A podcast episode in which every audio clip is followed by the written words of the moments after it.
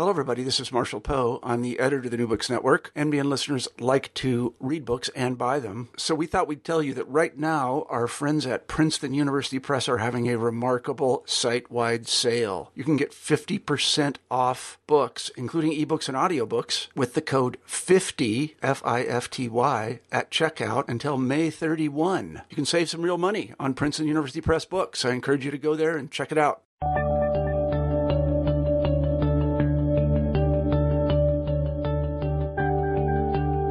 Hello, everybody, and welcome back to New Books in History. I'm Marshall Poe, your host.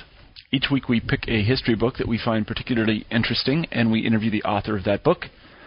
This week we're pleased to have Colin Grant on the show. His book, Negro with a Hat The Rise and Fall of Marcus Garvey, has just appeared from Oxford University Press. I've just finished the book, and I have to tell you it's a terrific read. Colin has a way with words. At points, the book is very funny, and at other moments, it's quite sad. And Garvey is certainly a very colorful figure, and the material is wonderfully handled. I enjoyed talking with Colin very much, and I hope that you enjoy listening to the interview. Here it is. Hi, Colin. Hi, Marshall. How are you today? I'm in a very good mood today. Thanks. You? That's really good. I've Where- had a very fine day. Where are and you? Where are it's going to get better. Yeah, I hope it gets better. Where, where, where are you exactly? I I live by the coast, in the south coast of England, in a place called Brighton, Brighton. Yes, which is about um, 50, 60 miles from London. That's terrific. No, we. Uh, I don't know if you've been following the news or whether this makes the news, but we here in the center of the United States are um, experiencing a kind of biblical flood. we Wow. are. We are. Yes, we are going to float away. I'm building an ark for myself, my family, and all of our um, animals. Yeah. Anyway, we're happy to have Colin Grant on the show today, and uh, his new book, Negro with a Hat, and I'll have to ask you about that title, The Rise and Fall of Marcus Garvey, has just come out from Oxford University Press. Um, I will tip my hand and tell you that I absolutely love this book. I thought it was terrific, um, and I just want to congratulate Colin, first of all, on writing it, because um, I, I just think it's a terrific piece of work. But um, but no more massaging for now. Let me uh, begin by just asking you a little bit, uh, or to talk a little bit about yourself, where you grew up and where you went to school, and so on and so forth. I grew up in a little town in southern England called Luton. Uh, my parents are Jamaican. They're both Jamaican. They migrated to England in the late 1950s, early 60s. Uh, and my parents were enamored of America. I think their first idea was to migrate to America, but they couldn't manage to do that. Mm-hmm. So they came to England, but they infected all of their children with this idea of America, this great love for America. Mm-hmm. So much so that um, when it came to my education, at senior school, I was sent to a American school in a little town called St Albans. Mm-hmm. It was a school run by American monks, the Brothers of the Sacred Heart of Jesus, and it's called St Columba's College, Mm-hmm. uh, where I did not excel in literature. I excelled at basketball, although I have the, I have yet to go one on one with a future president Yes. of America. You're embarrassing me, but we'll have to play sometime. but I can take it to the hoop. yeah. Okay. Good. That's great. Uh, but yeah, I, I so I, I was educated by these American Catholics at a Catholic school in, in southern England, and I subsequently went on to study medicine for a few years before um, seeing that that was not the future for me. And I always had this love of writing. I was really in love with my uncle, who was this great writer, I, and I wanted to be him. So all through my latter teens and early adult life, Uh-huh. I wanted to emulate my uh, uncle Vivian Wellington Adams, That's a great uh, name. Junior. Yeah. Uh, yes, he's a great writer, and so everything I've done subsequently has been in in a way to honour him and to impress him, That's terrific. which includes this new book um, on Marcus Garvey. That's terrific. So, um, then tell us how you. Uh, I guess I understand how you became interested in Garvey, but tell us how you came to write the book. Well, I, I'm a radio producer. Uh, I work for BBC Radio. I have done for the last 15 years or so. Mhm. And about five or six years ago, I was given an opportunity to go to Jamaica with my mother. My mother, a Jamaican, had not been back to Jamaica in the 40 odd years since she migrated to Really? England. Wow. There's a story Yeah, well, like a lot of migrants, she came to this country with an idea that she'd maybe stay in five years, earn some money, and go back. Yeah. So five years became 10, and 10 became 15, and before you know, we're changing the wallpaper. and so she never went back. And the longer she stayed out, the more difficult it was to go back. Uh-huh. But I convinced her after 40 odd years to go back. Uh-huh. And we went to Kingston, Jamaica, uh-huh. uh, where Garvey was very prominent in his early youth. And I learned that my mother had lived on a road called Jacques Road, which is named after the Jacques family. And Amy Jacques was a woman who married Marcus Garvey, yes, became his right. second wife. Uh-huh. Uh, and everywhere we went, because my mother's father was a policeman in the 1940s in Jamaica and he was stationed around many parts of Kingston. It was a difficult time to be a black policeman. So when the heat became too hot, he moved around. So we got to see quite a lot of Kingston. And everywhere you went, especially in the ghettos of Kingston, in Jonestown and Trenchtown mm-hmm. and Tivoli Gardens, on the walls of those ghettos, you would see graffiti. And the graffiti was of the chubby face of Marcus Mosiah Garvey. Mm-hmm. I was struck by the idea that here was a man who was very much alive to Jamaicans, but he was rather unknown and eclipsed back in the United Kingdom. And the more I started to think about Garvey, the more I realized that he was a man who had a very troubled past. And after my uh, early life, I, I suppose, Marshall, um, he was a character that perhaps one felt a little bit embarrassed about. Yeah, no, I, uh, I, I know just what you mean. We'll talk about that more later, but go ahead. Yeah, so uh, it occurred to me uh, subsequent to that that this is a man who had a very rich uh, life, and through talking to my mother and, and, getting some of the personal history, my mother can sing the old UNIA songs, really? the Universal Negro Improvement Association song, yeah. um, where they honor Marcus Garvey. Uh-huh. Um, where they sing about the fact that he's going to lead 400 million Negroes to a new African empire. Uh-huh.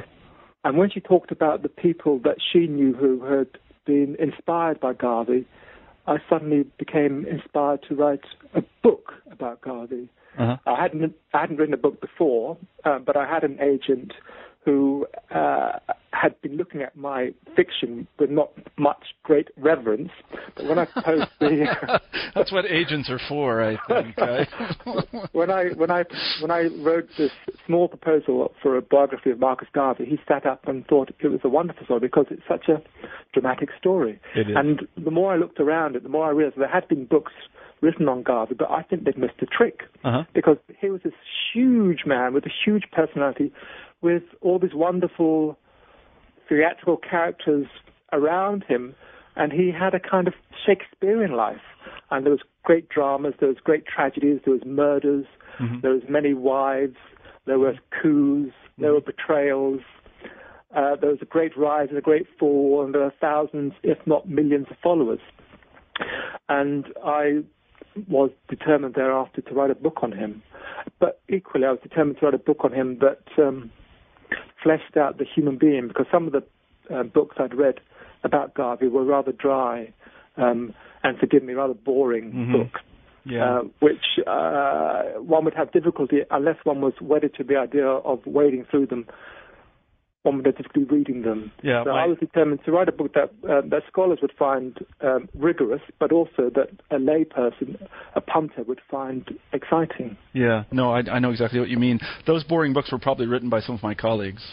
God, sorry, don't don't tell them I said this. I guess it's hilarious. But yeah, I've written I've written such boring books myself. I've taken some incredibly fascinating topics and just made oatmeal out of them. It's really quite, truly just. Well, it, it would be difficult to make oatmeal out of Marcus No, I agree. It's funny because it's uh, it's it's it kind of reminds me of a story. I had a I had a um, I had a teacher in college who taught Russian literature, and we read uh, Dostoevsky and Tolstoy and Chekhov and Mhm. things like this. And at the end of the uh, course, um, he handed out evaluations, and people would evaluate the class. And he got one of them back, and he read it to us, and he said.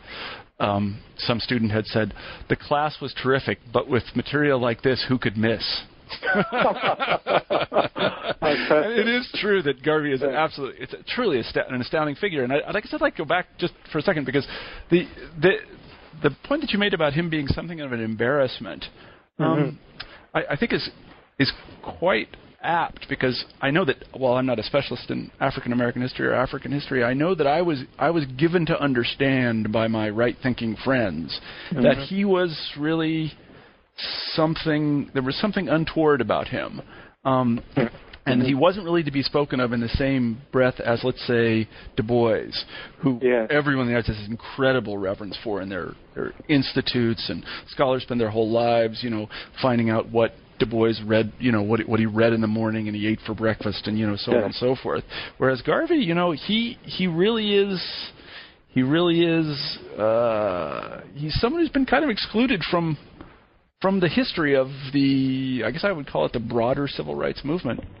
I agree, and that was uh, I was at pains to put that right. When I sat down to write the book, there were two huge books I had in front of me. There were the two-part biography of W.E.B. Du Bois Mm-hmm. uh, by David Levering Lewis, the um, double Pulitzer Prize winner. And I thought, my God, this, these are fantastic books. Garvey deserves the same kind of treatment. Now, I haven't written a two-part biography which will win Prize, but that was my ambition. Thank goodness. Because I, like you, I think he has been slightly written out of the story. Yeah, he has I think been, what happened was um, the story of Marcus Garvey, I think, after he died, was written from the perspective of his enemies. Yo, yeah, definitely. And they had triumphed and he had failed. Yeah, that's right. And they, I think, poured scorn upon his head. And those people, like myself, who came to read Garvey, came to think of him as a kind of skeleton in the closet. yeah. Uh, the embarrassing skeleton in the closet, relative to someone like Du Bois, this great militant scholar, Mm-hmm. great noble man with a great noble head. Garvey was something of a buffoon. Yeah, no, that's And right. even though I, even though I've now I admire him and think of him as a very sincere man, it was difficult even for myself to unpick some of those disparaging thoughts that had clung to him like barnacles Yeah. over the years. That's a nice metaphor, and it's funny because there's just a Du Bois industry now. You know, I don't, I can't speak about the UK, but in the United States, there's just an industry of of people Mhm. that that basically spend their entire careers writing and talking and and and and sort of pitching Du Bois. Whereas Garvey is complete. There are no Marcus Garvey centers, as far as I can tell, at any institutions of higher learning in the United States. But there may, might well be. I, it's it's it's just I thought it was fascinating in that way. Um, so why don't we begin? You know, I think people like. To, why don't we begin at the beginning? You know, and you could just tell us a little bit about. You know, just tell us Marcus Garvey's life. Why don't we begin? You know, where was he born? To whom? And and uh, Sure. And- well, in my book, Marshall, what, what I do is to start at the end, actually. Yes, and in a do. way, I think that's rather intriguing for readers because, in, in a kind of way, I imagine it as a kind of film. mhm. And a great Hollywood film, if there are any Hollywood producers out there listening, pay attention. So I want to cut a it. nice- I want a percentage if you get a film contract. okay, you get your cut. Mhm. Uh, but in 1940, Marshall, Marcus Garvey is in London. He's alone now. He's a beaten man. His movement has failed. His wife has been to England with the two boys, the two children that they have in the 1930s, late 1930s, 1937, but she's rather fed up with them and she leaves. And she takes the children with her. And by and large, his movement has failed. The millions of followers have dwindled to very little numbers. hmm He has a secretary and one or two members of an entourage in a small, damp, rented house in West London. hmm And in the beginning of the year 1940, Marcus Garvey has a stroke. And he's recovering from that stroke a few months later, in May 1940, when his secretary brings him a newspaper. And he sits down and opens the paper and he reads a headline which he knows cannot be true. The headline is Marcus Garvey dies Yeah. in London. And it's not a kind obituary, it's a nasty obituary. It's a Yeah. caustic obituary. yeah. And subsequent to that, other papers pick up on the story and equally publish obituaries. And again, the same, more of the same kind of thing. Garvey was a fool. He was a buffoon. Yeah. He was a charlatan. He was a disgrace to the race. hmm And after reading so many of these obituaries, even though the secretary tries to hide some of the more harsh ones from him, Marcus Garvey suffers a second heart attack and dies. mm His obituaries kill him. hmm And I thought that was a great opening in a way, and then I track back to the beginning. hmm Because although it's a poignant end, it's the end of a rather remarkable life because he started off in penury. Uh, Mhm. uh, not quite on a dirt floor in a cabin like Booker T. Washington, but close to it. hmm And yet he rose remarkably um, to the heights at his greatest peak when he commanded if not millions, then hundreds of thousands of followers. Mm-hmm. And so the book's then starts really with some of his uh, early childhood in Jamaica, Mm-hmm. because many of the books I've read on Garvey kind of skip that. Right. They kind of skip to to his most famous period in America. Right. But he started off in Jamaica, where he was born in 1887 Mm-hmm. in St. Ann's Bay, a small town on the north coast of Jamaica.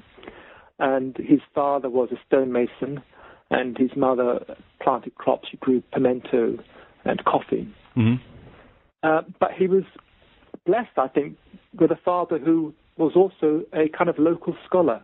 And unusually for a man of his standing at that time in Jamaica, he had his own little library. He collected books, Mm-hmm. uh, Garvey Sr. This is a time in Jamaica at the beginning of the 20th century where the population was about 1 million, Mhm. thereabouts. The majority, 800 and odd thousand of them were black. There were about 15,000 brown skinned people and 5,000 white people. And the brown skinned people and the white people were the elite, and they ran the show Mhm. by and large. Mm-hmm. There's no university there. Mhm. For someone like Garvey, there was no great opportunity. He was a man with no great expectations. And yet, at an early age, he seems to be fueled with this idea of improvement. Mm-hmm. So he improved himself by stealing into his father's library and reading all the books therein. Mm-hmm. But he also had this um, rather sweet idea of, and I'm sure some children still have it, of leafing through the dictionary and picking up one or two words a day. yeah. writing them down over the paper, put them in their pocket, bring them out when they have a conversation, or try to include them in a sentence or even a, a story. So he improved himself. I mean, I, in the end, he led the Universal Negro Improvement Association. yes, exactly. But his improvement started with himself, and I was mm-hmm. rather touched by that. I was rather touched also by the story I learned fairly early on that he, as a country boy, had a country accent. Mm-hmm. And one way to excel, to get on in the Caribbean and in many parts of the world, is to standardize your accent. Yeah. So when he came to Kingston, the capital, in around 1905, one of the things he did was take elocution lessons Mm-hmm. Yes, that's right. with a man called Robert Love, Yeah. who was a great scholar himself and Uh-huh. ran a paper called the Jamaican Advocate. Uh-huh. But also, he had a fiery tongue. They said he had a tongue like a tomahawk. Uh, but one of the things I love about Garvey is that he's a man of great contradictions, and um, he's an, in a way, an unreliable witness, even to his own story. Uh-huh. So he says he took um, elocution lessons from this man, Robert Love. But at the time he would have taken elocution lessons, Robert Love himself had suffered a stroke yeah, that's right. and was hardly in a position to um, pronounce clearly and elucidate words in a way that would be beneficial to someone who wanted to improve their diction. Mhm. But anyway, he did take elocution lessons, and so wedded was he to the idea of improvement that he would enter statewide elocution competitions. That's right. Yeah. And at one stage, uh, around about 1910, I believe, he um, entered this competition thinking he'd probably come first because he'd uh, brushed up on his speech. Um, but at the time when he stood on the stage, he was heckled and jeered Yeah. and stumbled and came third. And so incensed and outraged was he by what had happened by this great transgression that he sued the heckler and won. Yeah, that's right. yeah, that's right. And this is the thing also, this idea of resolving conflicts with the law is something that you see in Garvey's life again and again. He's had a very strange relationship with the law, rather like a lot of Caribbean people, especially Jamaican people actually. They don't tend to resolve conflicts locally, they go straight to litigation. Mm-hmm. And that idea uh, of litigation is something that I use as a motif throughout the book. Yeah. So there's another moment in his life when he's a younger boy, actually, of about eight, when, um, and this is something I wanted to bring across. He was a rascal as a young boy. Like many young boys, he um, ran with the with a posse. Mm-hmm. And in the kind of slow town of St. Ann's Bay, there wasn't nothing much to do other than to stone churches, which is what he did one thing. He, he, stoned the church and broke all the glass windows of this Wesleyan church and was put before the courts yeah. and found guilty by the judge. And the judge said to his father, Well, Mr. Garvey, we can either send him to reform school or you can pay a one pound fine, which is about two dollars in those days. Uh-huh. And Garvey's father said, Send him to reform school. Ouch. Yeah. The boy was saved by his mother, uh, rather kindly Sarah, who passed the hat round and found enough money to keep him from jail. Uh-huh.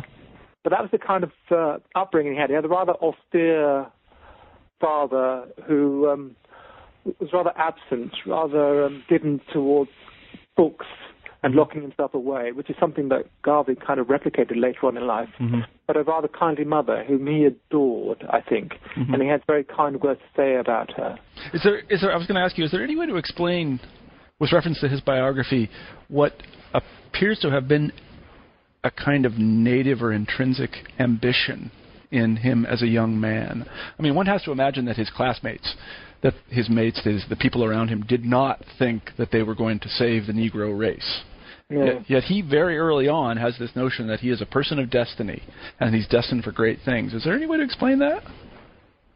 Um, Marshall, I'm sure you you know as well as I do, but sometimes things cannot be explained. Yeah, I was going to say that it's kind of a rhetorical question to be quite Yeah. honest with you, Colin, because, I Because look at his background and I can't find anything in it that would predict this. No, there is nothing there. but he has this titanic ambition. Yeah. And rather like many geniuses, and he was a genius, he has this uh, titanic vision Yeah. of his place in the world. And I don't know where it comes from because Yeah, there's nothing in his background to give him that idea, Yeah. his sense of importance. But somehow it's there maybe in his DNA. Yeah. Because sometimes I think that we are born with our forebears' ambitions. Yeah. Yeah.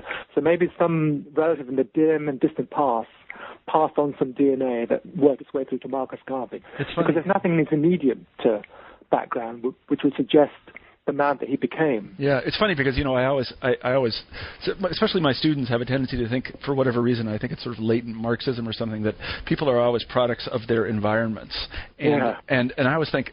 No, they're not. not Yeah. really. no, they're not at all. You just have to look around a little bit, and you'll see that they really aren't. That there is some. No, I, I, agree with that. Um. Yeah, there's when, really- when I present, just to digress slightly, when I uh, received the first copy of my book um, just before Christmas last year, I took it around to my mother, and she was rather tearful and uh, was rather proud, I think. And I was saying to her, "Mum, you know, this is just a book," and she said, "No, no, this is history." yeah, And what she meant was that there'd been nobody in our family that had done anything like that. Yeah. There'd been nobody who'd written a book. There was no one who, who had left a trace in the sand yeah, uh, like this book hopefully will do. Yeah. And equally Garvey, there was nothing in his background Yeah, that, nothing at all. that would give you any indication that this is a man who's going to leave a huge imprint on the minds of many, many people down the years. It's just absolutely remarkable. Really is. So he, if I recall correctly, uh, uh, he's apprenticed to um, a printer who he's, to, to whom he's related, but I don't remember who it was. Yeah, he's a he's a um, he's apprenticed to a man who's like a godfather to him, Uh huh. And he learns um, the craft of printing. Yeah. And um, this is a man that he writes to um, when he does leave the island, because he leaves the island around about 1912 to go to England Right. after he's been to some parts of um, Central America.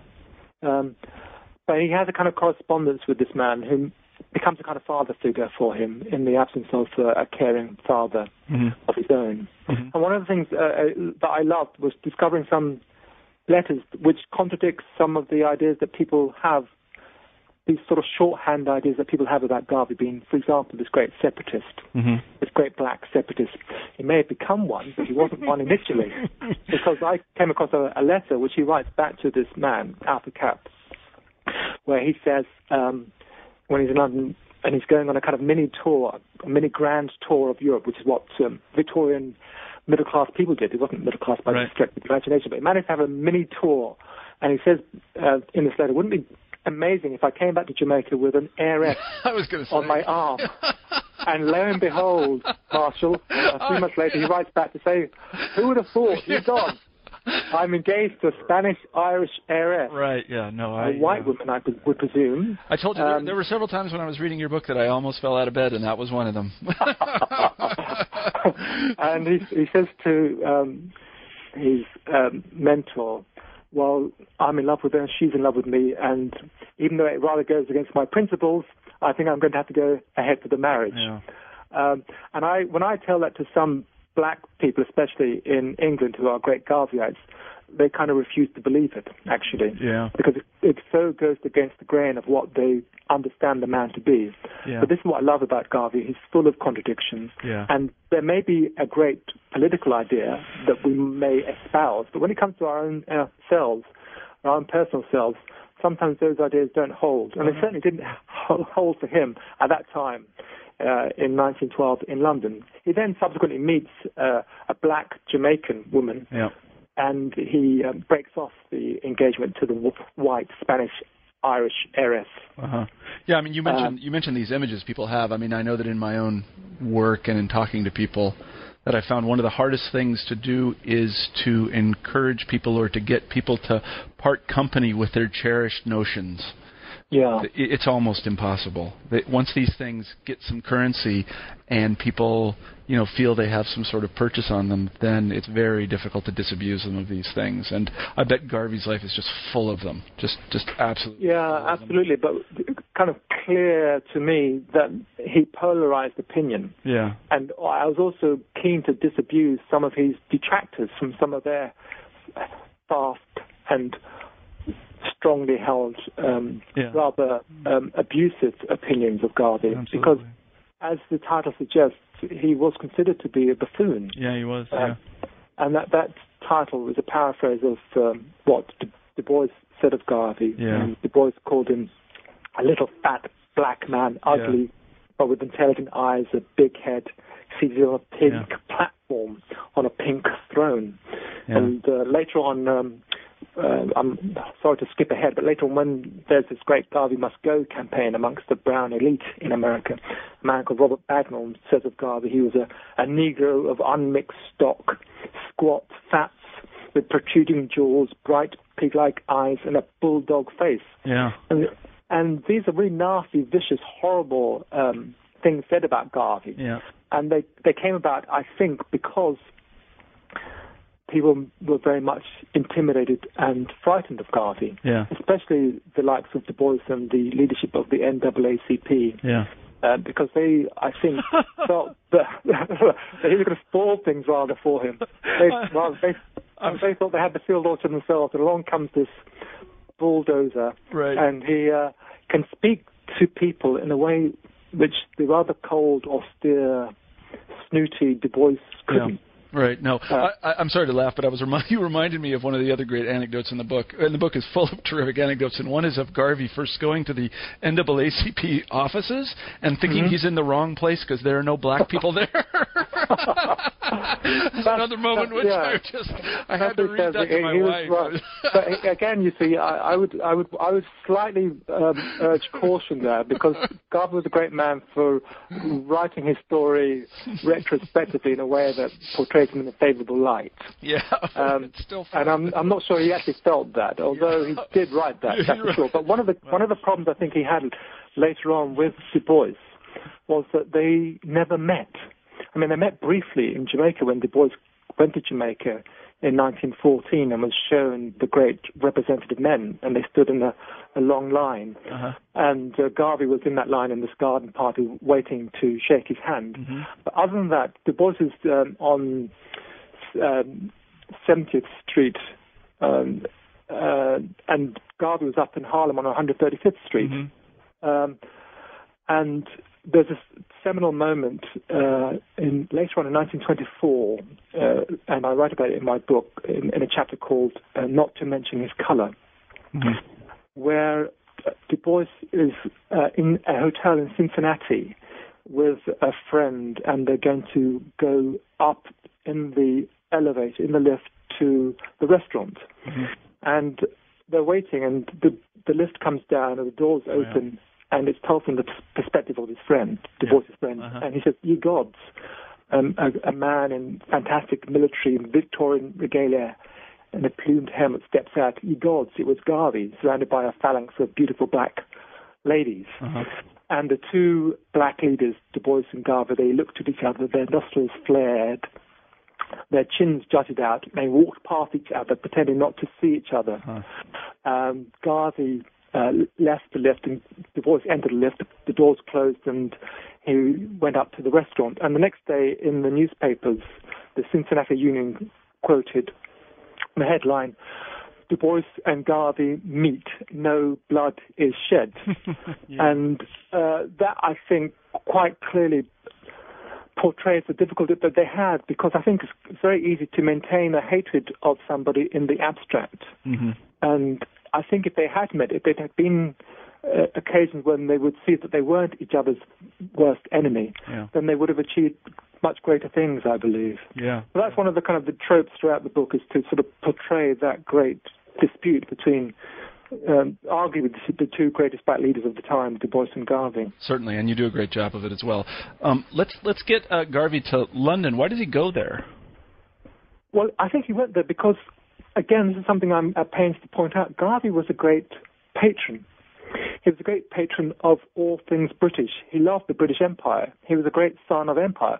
And the thing to do when you're a poor colonial uh, in the colonies, in the outpost of civilization, is to get to the center, get to the heart of civilization. And so it was the ambition of every bright, ambitious young person to come to London. London was this great metropolis. And Garvey recognized that he could get some kind of schooling there in a funny way because there were great libraries there. Right. And he recognized also that the Houses of Parliament, the Commons, was this wonderful school of orators. Uh-huh. Uh, David Lloyd George and Sure. all these wonderful politicians would hold forth Mhm. on the floor of the Houses of Parliament. Garvey would go along and listen to them speak and learn from them.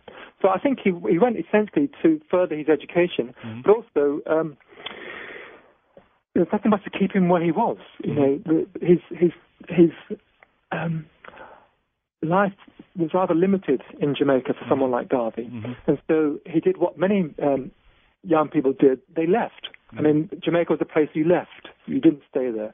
And so, for instance, in, in 1911, 10,000 Jamaicans left to go to Central America. Very few Jamaicans went to London. Some did, but mostly they were uh, troupes who were parts of choruses or choirs um, or performers of some sort.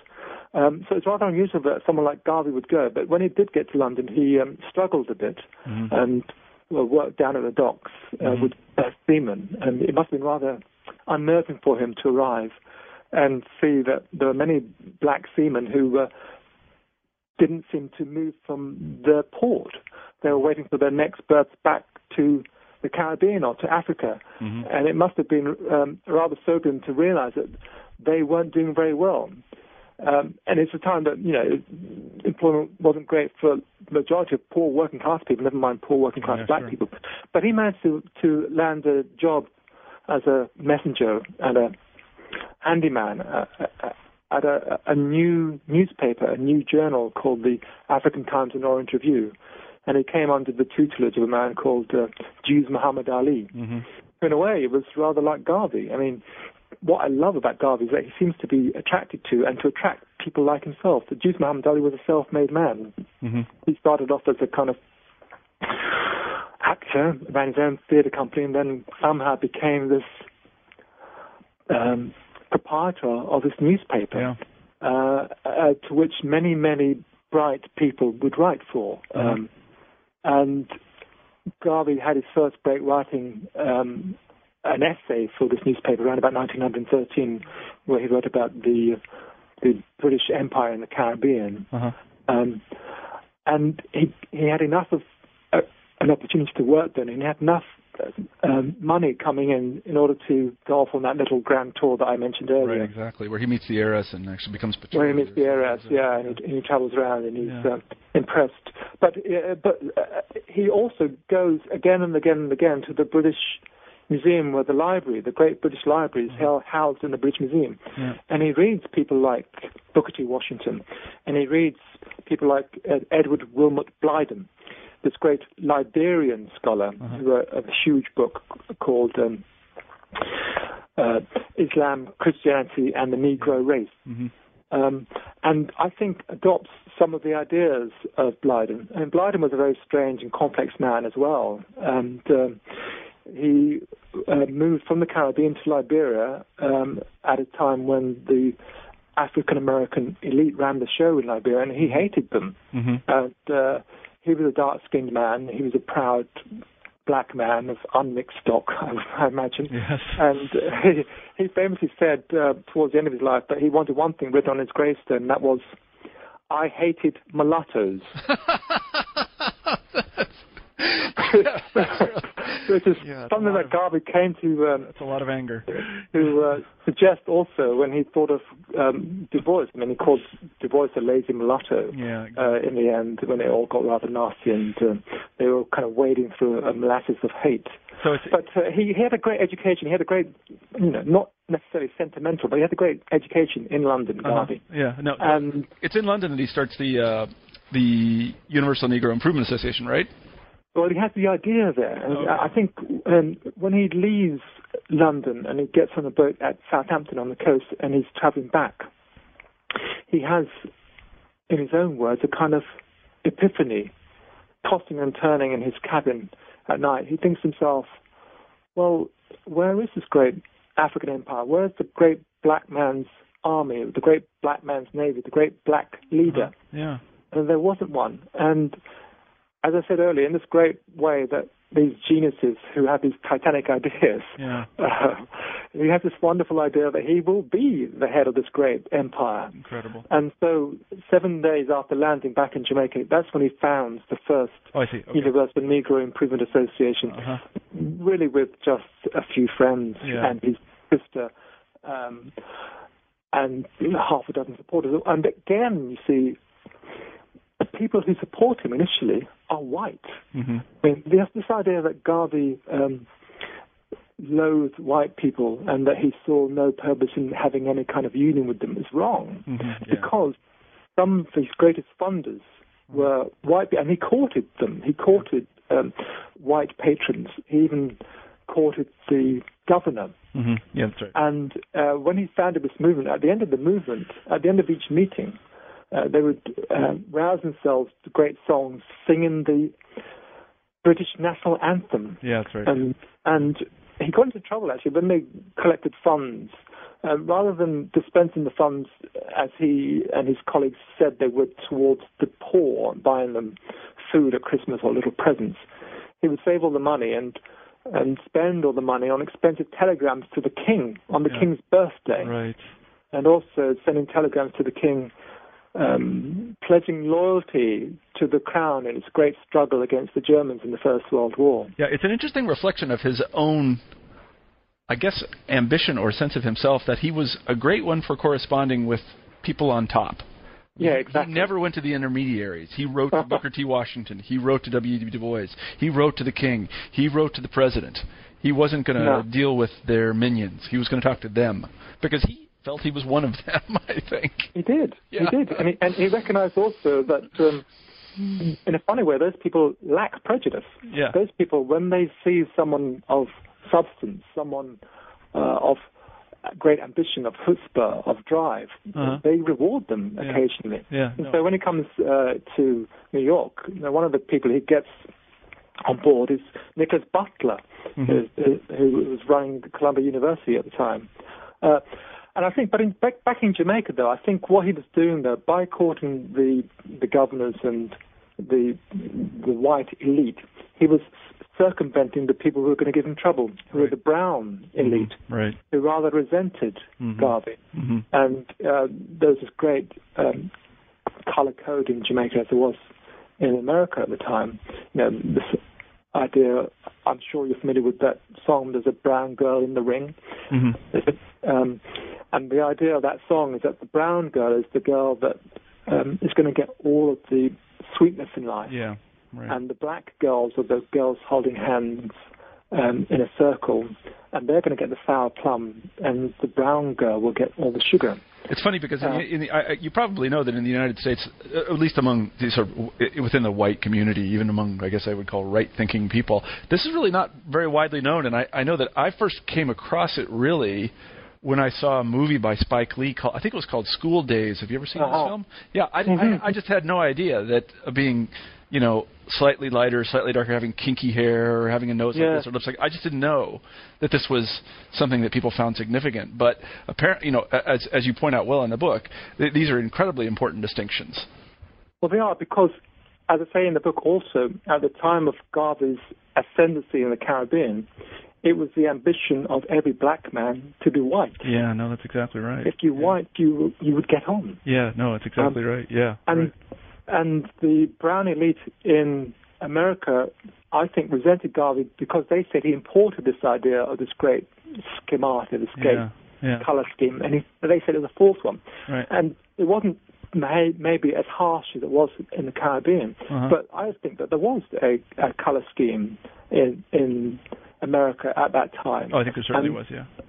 But I think that tactfully, tactfully, they thought, or tactfully, they thought that it was the wrong thing to highlight Yeah. because it would give ammunition to the enemy. Yeah. No. Exactly. And No. so this great idea of unity would be broken apart if one paid too much attention to the differences between black people. Um, Uh-huh. and, and I think Garvey only went that, that way when he wrongly, I think, r- thought that the brown elite were the enemy. Uh-huh. And, I mean, one of the things I'm at pains to point out in the book is that I think that he mistook the enemy. He mistook the enemy for the NAACP Yeah. and Du Bois and, and Bagnall and, and Pickens and Asa Philip Randolph, when the real enemy were the people like J. Edgar Hoover, who Yeah, exactly. fairly early on, I think, thought of Garvey as a dangerous element in society, as a, a Negro agitator who was going to foment trouble. Mhm. And so early on, um, and I point this out in Negro with a Hat, the FBI, well, at that time it's called the BOI, Yeah. Bureau of Investigation, Mhm. they infiltrated Garvey's movement. Yeah. Um, and uh, a lot of the work that I've relied on has, has come from other great scholars like um, Theodore Kornweibel, who's uh, who wrote a wonderful book um, about the, the Red Scare. Mhm. Um, Seeing Red, he called it, Mhm. and he talks early on about uh, the fact that some of the people that Garvey came to rely on in the top echelons of his movement were actually FBI plants Yeah. And and those people weren't there to big up the movement. they Yeah. were there to do everything they could to undermine the movement. No. Exactly. And it's rather pitiful, actually, that he Yeah. um, he didn't recognise it. But equally, though, um, Garvey didn't recognise the degree to which the British were petrified of him and the French were petrified of him. Yeah. Because when his ideas started to take root, they were fearful of the fact that if his great ambitious idea to found an African empire in Liberia, if that took hold, then that idea may infect the black Africans in the neighboring Mhm. states of, Li- of Liberia, the states of Togo and Sierra Leone, which were colonies of France and Britain. Mhm. And so they were doing everything they could to um, check him, which they did. I mean, that's, and it's kind of pitiful also that this great um, man of the Back to Africa movement never got to go back to Africa himself. No, I never did. No, that's interesting. That's Not for interesting. of Yeah. trying, but he Yeah. was denied passports by the British and, Exactly. and all the other people Yeah. who, who controlled the show back then. Yeah. So let's um get uh, Garvey from. So he leaves London, goes back to Jamaica, and then he goes to New York. Why does he go there? Well, I think he went there because he, as you said earlier, had this correspondence with Booker T. Washington. Mm-hmm. And uh, he'd written to, to Washington and um, and misread the response because Washington must have got lots of uh, people writing to him Mm-hmm. uh, solicitous letters saying, um, "Can you do me a favor?" or "Can you help?" Right. in any shape or form. And uh, Garvey wrote to him, and uh, and uh, Washington wrote back saying, "Yes, if you're ever in the neighborhood, do drop by." Mm-hmm. And Garvey took that as a uh, an indication to pack his bags immediately. But he did. He started packing immediately, but sadly, um, Washington died before Yeah. he get on the ship. But he was now uh, uh, enamored of that idea, and uh, Harlem, as I'm sure you know, was this great Yeah. Negro metropolis. Mm-hmm. It was uh, it was a place that, again, uh, ambitious black people wanted to go to Mhm. because it was uh, not quite um, at the start of the Harlem Renaissance, but uh, certainly the um, cornerstones were being placed. Mm-hmm. And so you had people like Claude McKay, and Mm-hmm. uh, later you had Langston Hughes, and you had Duke Ellington, and it became this great, uh, exciting place where I suppose rather like um, many, many migrants, you go to a place where you know your people are. Mm-hmm. So uh, Harlem at the time, it was said, uh, was uh, three fifths of the people there um, were migrants from the south, Right. from the Great Northern Migration. Um, one fifth were indigenous people born in and around Manhattan, Mm-hmm. and one fifth were Caribbean. Yeah. So one fifth of those hundred thousand people were Caribbean, hmm and so a lot of those people, um, Garvey w- would have seen that there was this great magnet, and, and Garvey was drawn there as well. And he was fortunate, I think, to, to come to Harlem at a time when this this unusually warm spring, in where people went out onto the streets late at night, and, and there was this birth of this unusual uh, phenomenon which had never been seen before of the street orator. hmm And so there were people like Asa Philip Randolph and Right. Hubert Harrison, and um, Garvey joined these great ebony orators, they called themselves, on the Mhm. step of Harlem. They put that uh, soap boxes or their step ladders, and he would speak. So he's, he's drawn there again uh, in the way that he was drawn to London because he thought this was the great uh, uh, possibility to improve himself. And, you know, uh, he was going to be part of the American dream. I mean, it's, it's astonishing to me that, um, again, um, the shorthand is that Garvey always wanted to be in Africa, but actually, at the same time that he was advocating this Back to Africa movement, he was applying for citizenship in America. Right. Um, uh, when it came to the the, uh, the Great Service Act in the First World War, uh, where men over 19 and under 30 had to sign up, Garvey didn't hesitate. hmm I mean, he wasn't called upon because he had asthma and his lungs weren't great. hmm Um, so he was, uh, was an honourable discharge. hmm Uh, but Garvey was enamored of America in the same way that many, many people around the world are today, and equally were then, I Mhm. think. hmm I wanted to talk a little bit about uh, his tour of the South that he undertakes after um, moving to New York, and I, Yeah. f- I found that part of the book very interesting because it really opened his eyes to a different kind of racism. This is something you point out that he had ever experienced before. Because Yeah. the way race broke, so to say, in Jamaica was very different than it was in the South. Can you talk a little about that? Yeah. Um, well, he goes to the South in 1917, and he has this whirlwind tour of the South. He visits 38 states in America within six months, and he's heading south on the crossing the Mason-Dixon line, but the majority of black people are going the other way. Mhm. So, uh, um, and it's amazing to me that he's uh, he's going there. He doesn't know much about America, and he's going there, and he's got this um, what one one would say in common parlance, an uppity tongue. He's not going to hold his tongue for anyone. Yeah. Um, and so he's probably going to get himself into trouble. So he's very brave in a way, or naive. hmm But he's, he, as well as um, um, people fleeing, he, he meets people who are entrepreneurs. So he, he gets to meet um, Madam C.J. Walker, this, this great uh, beautician who, uh, by her own accounts, becomes a millionaire through selling hair straightening products. hmm So he meets people who have great ambition like himself, and he meets um, Ida B. Wells and her husband, Mhm. the great um, anti-lyncher, Ida B. Wells, Mhm. the great campaigner. But he sees a people who are rather tremulous. Yeah. He sees black people who are rather defeated, Yeah. rather dwarfed. Um, and in a way, you, see, uh, Garvey, as a Caribbean man, doesn't have that sense of himself because Yeah. although the majority of black people in the Caribbean are black, the majority of people in the Caribbean are black and, and poor, if they have chutzpah, if they have verve, if they have ambition, they can get on. Yeah. So it was said at the time um, that Garvey arrived in America that when a Caribbean person got 10 cents above poverty, they would start a business. yeah.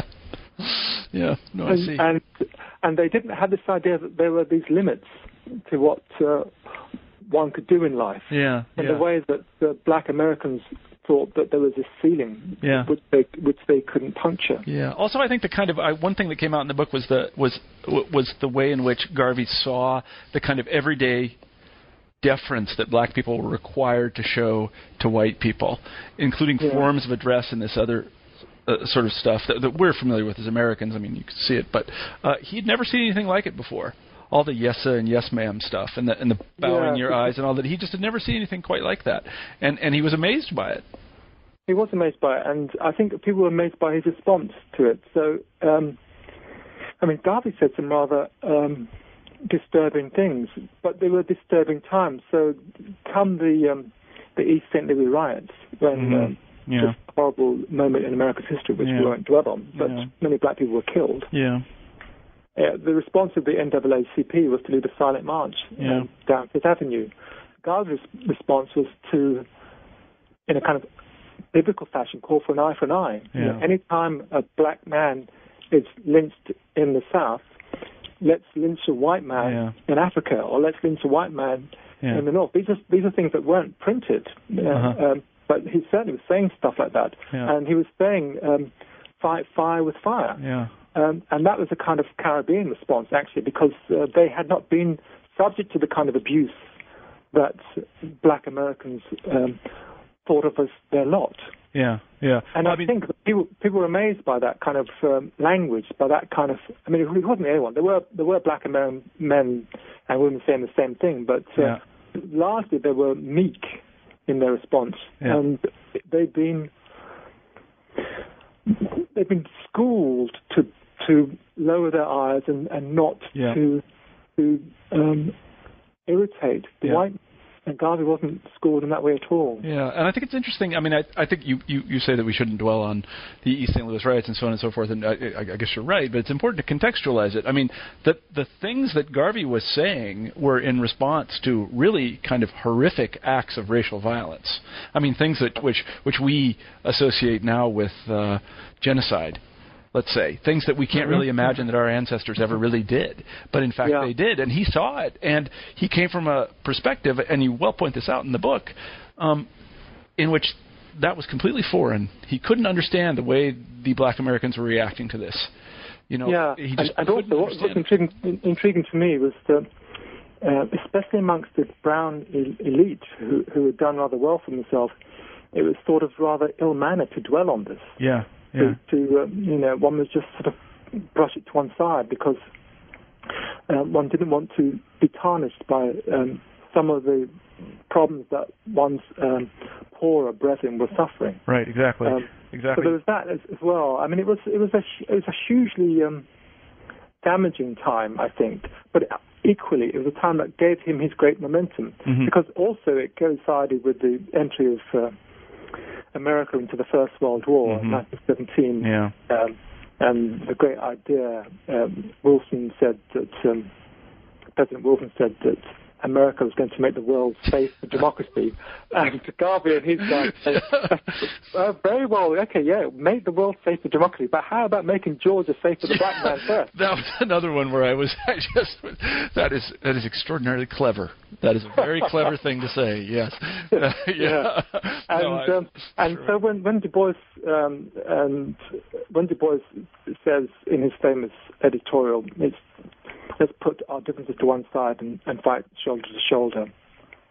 In his um, famous editorial in the Crisis, uh, with the idea that there will be some reward for that. uh-huh. When Du Bois's great gambit is proved to be wrong, Yeah. and Garvey is proved to be right, and Garvey and, and his um, followers and his um, cabinet are more or less saying, yes, you can go off and fight for president and for mainstream America in the Great World War, but come the day when you return, things will return to normal. hmm And that largely was, was what happened. hmm And I think that gave Garvey a great boost also. People thought of him as this kind of prophet, hmm uh, clear-eyed prophet who uh, wasn't going to kowtow to the administration um, and was going to tell people what's Mhm. what. Yeah. Well, this this really this context gives him, uh, you know, in other words, the, the the he had been saying similar things all along, but the context shifted in such a way that it, he, his voice began to be heard. And over the course of 1917 and 1918, the UNIA grows tremendously. Maybe you could speak a little bit about that. Yeah, it did grow, and it grew because he was able to purchase um, a property at Liberty Hall Mm-hmm. and he would speak there regularly, two, three times a week, and regularly two, three thousand people would attend. Mm-hmm. This is a time when there's no great means of communication other than newspapers. Right. You know, there was no great radio or television Mhm. at the time, and his fame spread through people telling other people about what they'd heard. Mm-hmm. And sometimes his speeches um, were um, reported, but also around about that time he started his own newspaper, the Negro World, Negro World, yeah. uh, which became this great um, tool for him. Um, and again, it's remarkable that Garvey was a man who was able to, I think, fire up people like uh, Madam C.J. Walker, who was passing money under the table to Garvey in order to help him start this newspaper. Mhm. And it's, it's it's amazing to me that Garvey um, would take her money, but also Garvey prided himself on the fact that his newspaper would not place any adverts for hair straightening or skin lightening products, Interesting. which is what um, Yeah. black papers relied on actually, Yeah. actually at the time for their revenue. Right. And so he was taking Madam C.J. Walker's money, but he wasn't going to take any of her adverts for hair straightening. thank you very much. yeah. So it's like his newspaper is is this great tool for him, and the word is spread through that. It's got a great circulation, and it's it, its circulation improves when he has um, um, talented people like Hubert Harrison come on board and, and act as editors. Yeah. But ultimately, it was the huge idea to to found the Black Star Line Yes, exactly. that was his uh, his greatest success in terms of proselytizing his ideas. hmm And many, many people came on board to the organization when they imagined and saw the first flush of success of the Black Star Line. I mean, Mhm. this is a this is a, a, an idea to start a shipping line uh, for for black people by black people, hmm um, trading with black people. hmm So trading between America, uh, the Caribbean, and Africa. hmm Um, and at a time when there weren't that many ambitious black men running huge enterprises like that. I mean, what, Mhm. I mean, Garvey was a man of huge, grand gesture, and so he goes from starting a restaurant and a laundrette to Yeah, that's right. founding a shipping line, which, yeah. which is quite a leap, isn't it? No, it is. Yeah, I was. But I, but that that idea when it when it worked, it uh, it galvanized people, Uh-huh. and so his movement really really took off then Yeah. with that. Yeah, yeah, Um, exactly. But the, but the, um, but the, you know, we're kind of running out of time a little bit. But I, I really want to get to the end of this in the sense that he, I guess I want to say he, his, his, his rise was extraordinarily quick, but his fall was also very quick. Fall was also quick because uh, Garvey, I think, had an idea, a wrong idea, that everybody would share his idea, share his ambition, share his ideals about furthering the cause of black people in America. And so by founding these organizations, he had to rely on people who were like himself, people who had no great opportunity to excel Mm-hmm. and a lot of the people who came into the organization were people like Garvey who were self-taught, Mm-hmm. who were ambitious fellows, and he thought that they shared this ambition of black uplift. Mm-hmm. A lot of the time they were only lining their own pockets. So, for Yeah. instance, uh, when it came to the Black Star Line, there weren't many black people out there with licenses to be captains of ships. Mm-hmm. And he came across this man, Richardson, who flashed his shining white teeth and came into the offices and said that he would act as a broker. And Garvey took to him immediately. But what he didn't realize was, in American parlance, um, Richardson was, was uh, working both sides of the street. Mm-hmm. So that uh, when he came to buy the ship, he was not only acting on Garvey's behalf, he was getting a kickback from the vendor. Mm-hmm. And so the first ship that they bought, the Yarmouth, Mhm. it should have been bought for twenty five thousand. They spent one hundred sixty five thousand dollars on it, Mhm. and it's a rusty old leaking bucket. Yeah. And it spent and they spent many more thousands of pounds making it seaworthy. Mm-hmm. And so the spectacular fall came about, I think, through the reliance on people like Richardson, whom Garvey didn't realise were um, only going to be feathering their own nest. Mm-hmm. Um, Garvey was a man who, as I said earlier, was a, a, a man of great contradictions because on the one hand he was able to articulate the submerged thoughts of a repressed but awakening people. I mean, he really tapped into their thoughts and dreams and ambitions, and they took to him because he spoke so clearly. And sometimes people said he he spoke as if he was speaking their own thoughts. Mhm. So that on the one hand, he was a great communicator, but on the other hand, he had a, an amazing tin ear. Mm-hmm. He wouldn't listen to anybody. Mm-hmm. And so he would make these mad ideas to to buy ships that weren't seaworthy or to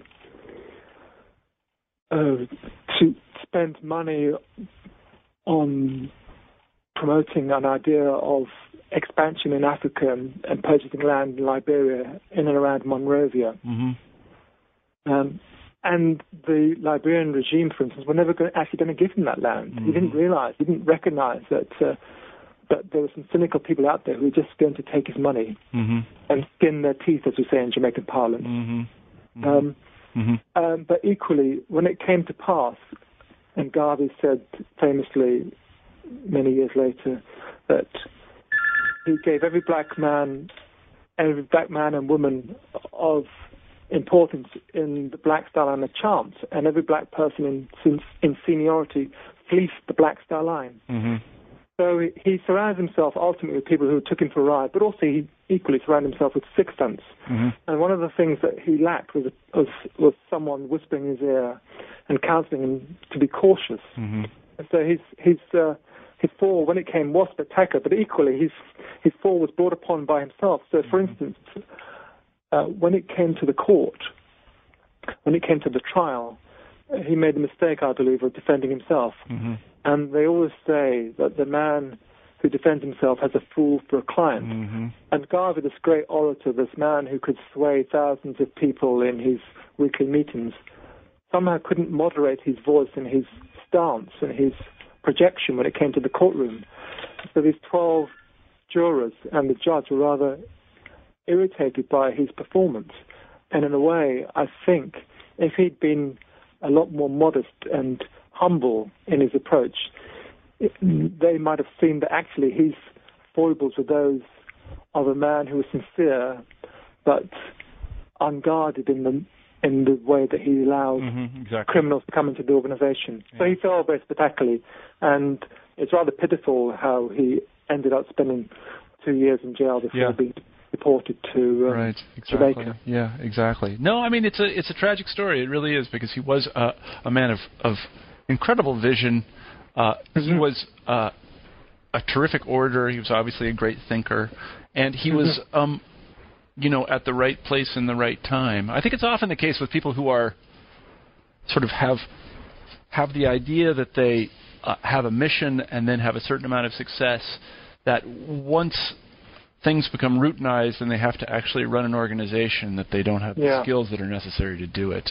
Um, Yeah. I've, I've seen this happen actually in my own life many times. uh, to be honest with you, you know, I have Yeah, great yeah. ideas, but when it comes to executing them, that's a, a very difficult uh, set of But, skills. but I mean, I know we're running out of time, but Garvey's greatest um, tribute, um, the greatest tribute I could pay to Garvey is the fact that he was a fantastic promoter. hmm He really fired up people.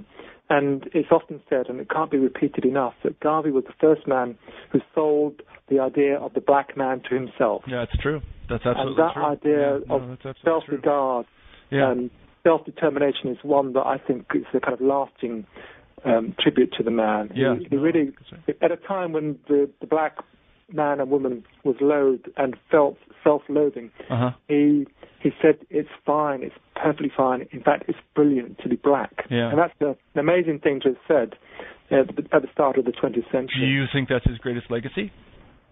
I do, I do really, because um, actually some of the businesses weren't great and they failed. But the idea behind it, this idea that um, you could reach beyond the remits of the life that was mapped out for you Uh-huh. is, is a great idea. And I think Yeah. um, people today are still inspired by that. Uh-huh. And I think we need more Well- Marcus Garvey. I, mean, I, I, I, Yeah. I think that people like um, Barack Obama Mhm. uh, uh, owe much to Marcus Garvey Mhm. in that he, he, in a way, Barack Obama, Barack Mhm. Obama is the epitome of Marcus Garvey. He's the great dream of Marcus Garvey come true. No, it's quite true. It's quite true. I hadn't really thought of it that way, but it really is. It really is so. And I hope that your book, um, and I'm sure that it will, will go some way in actually, uh, you know, I'm a Russian historian, rehabilitating, so to say. People get rehabilitated in Russian history, rehabilitating um, Marcus Garvey. I should also tell the listeners that there's a, a ton of material that we haven't covered here. One of the most fascinating parts, and I refuse to let you talk about it, um, but but I could talk about it for an hour with you, is Garvey's personal life, um, Mhm. w- which is an amazing story in and of itself. I mean, he he gets he finally gets married to this woman, and then they don't get on, and then she's pre- it's just the whole thing is is truly astounding. Yeah, I mean, he he, he marries Amy Ashwood, yeah, his, his great love of his life. As a teenager, she marries him, yeah, and she uh, has has a great love for um, life and theatre and drink. yeah, and exactly. Garvey's rather abstemious and is rather Yeah. uh, shocked when when they go on their honeymoon and the guards at the border discover a bottle of whiskey in, Yeah. her, in her Yeah. briefcase. Yeah, she's a Um, and- she, she she's a story in her own right. Absolutely, it's it's truly yeah. It, it really was. There were some eye popping things about their relationship. That, that Yeah. uh, also just the way in which courtship worked at that time. I was I think you do a very good job of handling that, of how how, how really delicate it, it was, and and how conventions were. Um, you know, very carefully observed, and propriety Yes. was extraordinarily important. And and he, you know, he really Garvey really is quite the gentleman in this way. He is. He's astoundingly genteel when it comes to his But- relationships with women.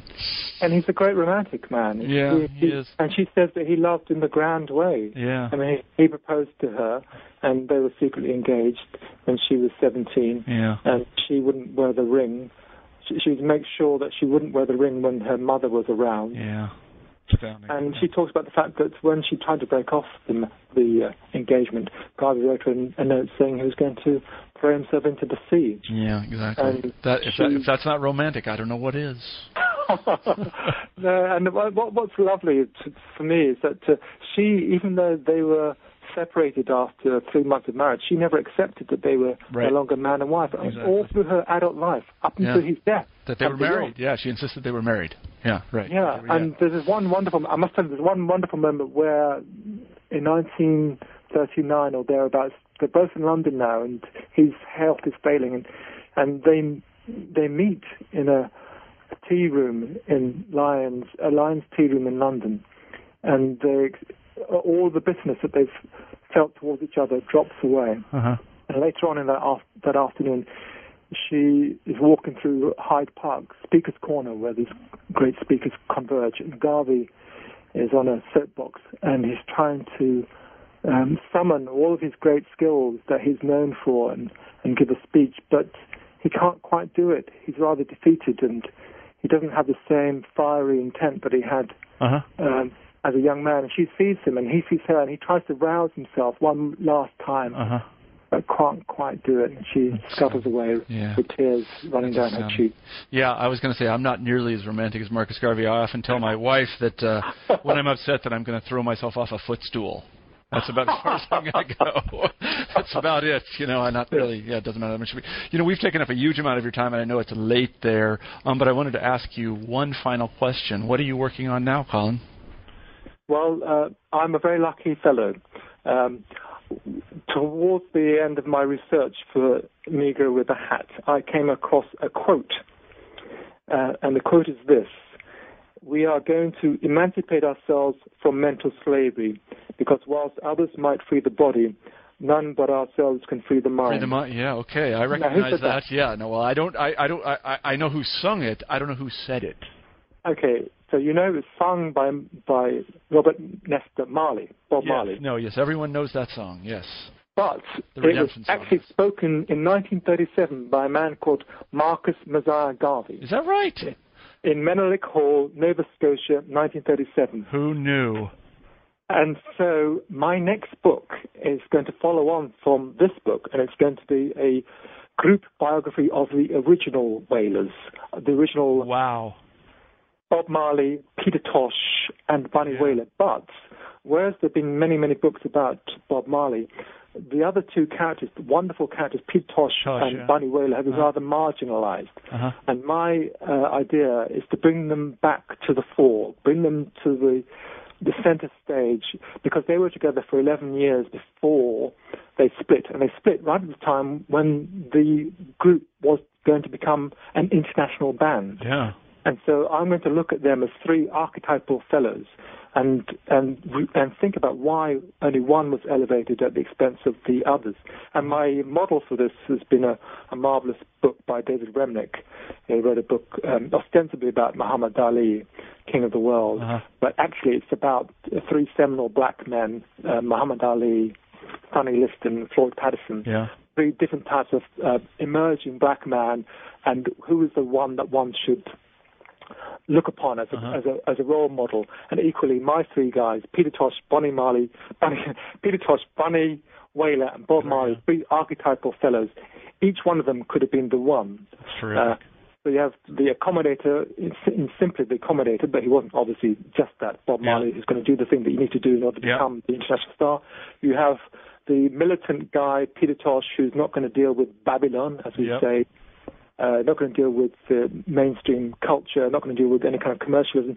And then we have uh, Bunny Wailer, who doesn't want to tour. He's just going to feed his chicken and plant his crops. Right. So there you are, three archetypes, and only one of them can be king. That's, that's the book. That's a fan, that's a just a fantastic book. I, just, I mean, it's a terrific project. I, I'm envious. I really am.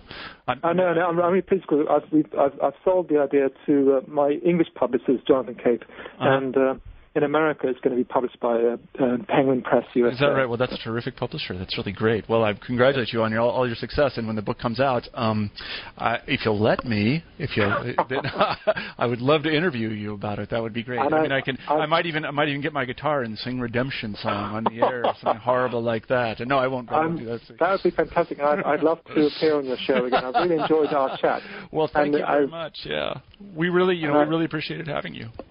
Great stuff. All right, Thank good. All right. Well, we, this is this has been an interview with uh, Colin Grant, whose book Negro with a Hat: The Rise and Fall of Marcus Garvey. I have read with great pleasure, and uh, I've enjoyed talking to him very much. Well, thank you again for being on the show. Thank you very much. All right. Okay. Bye bye. You've been listening to an interview with Colin Grant, author of Negro with a Hat: The Rise and Fall of Marcus Garvey, just released from Oxford University Press. I'm Marshall Poe, the host of New Books in History. Talk to you next week.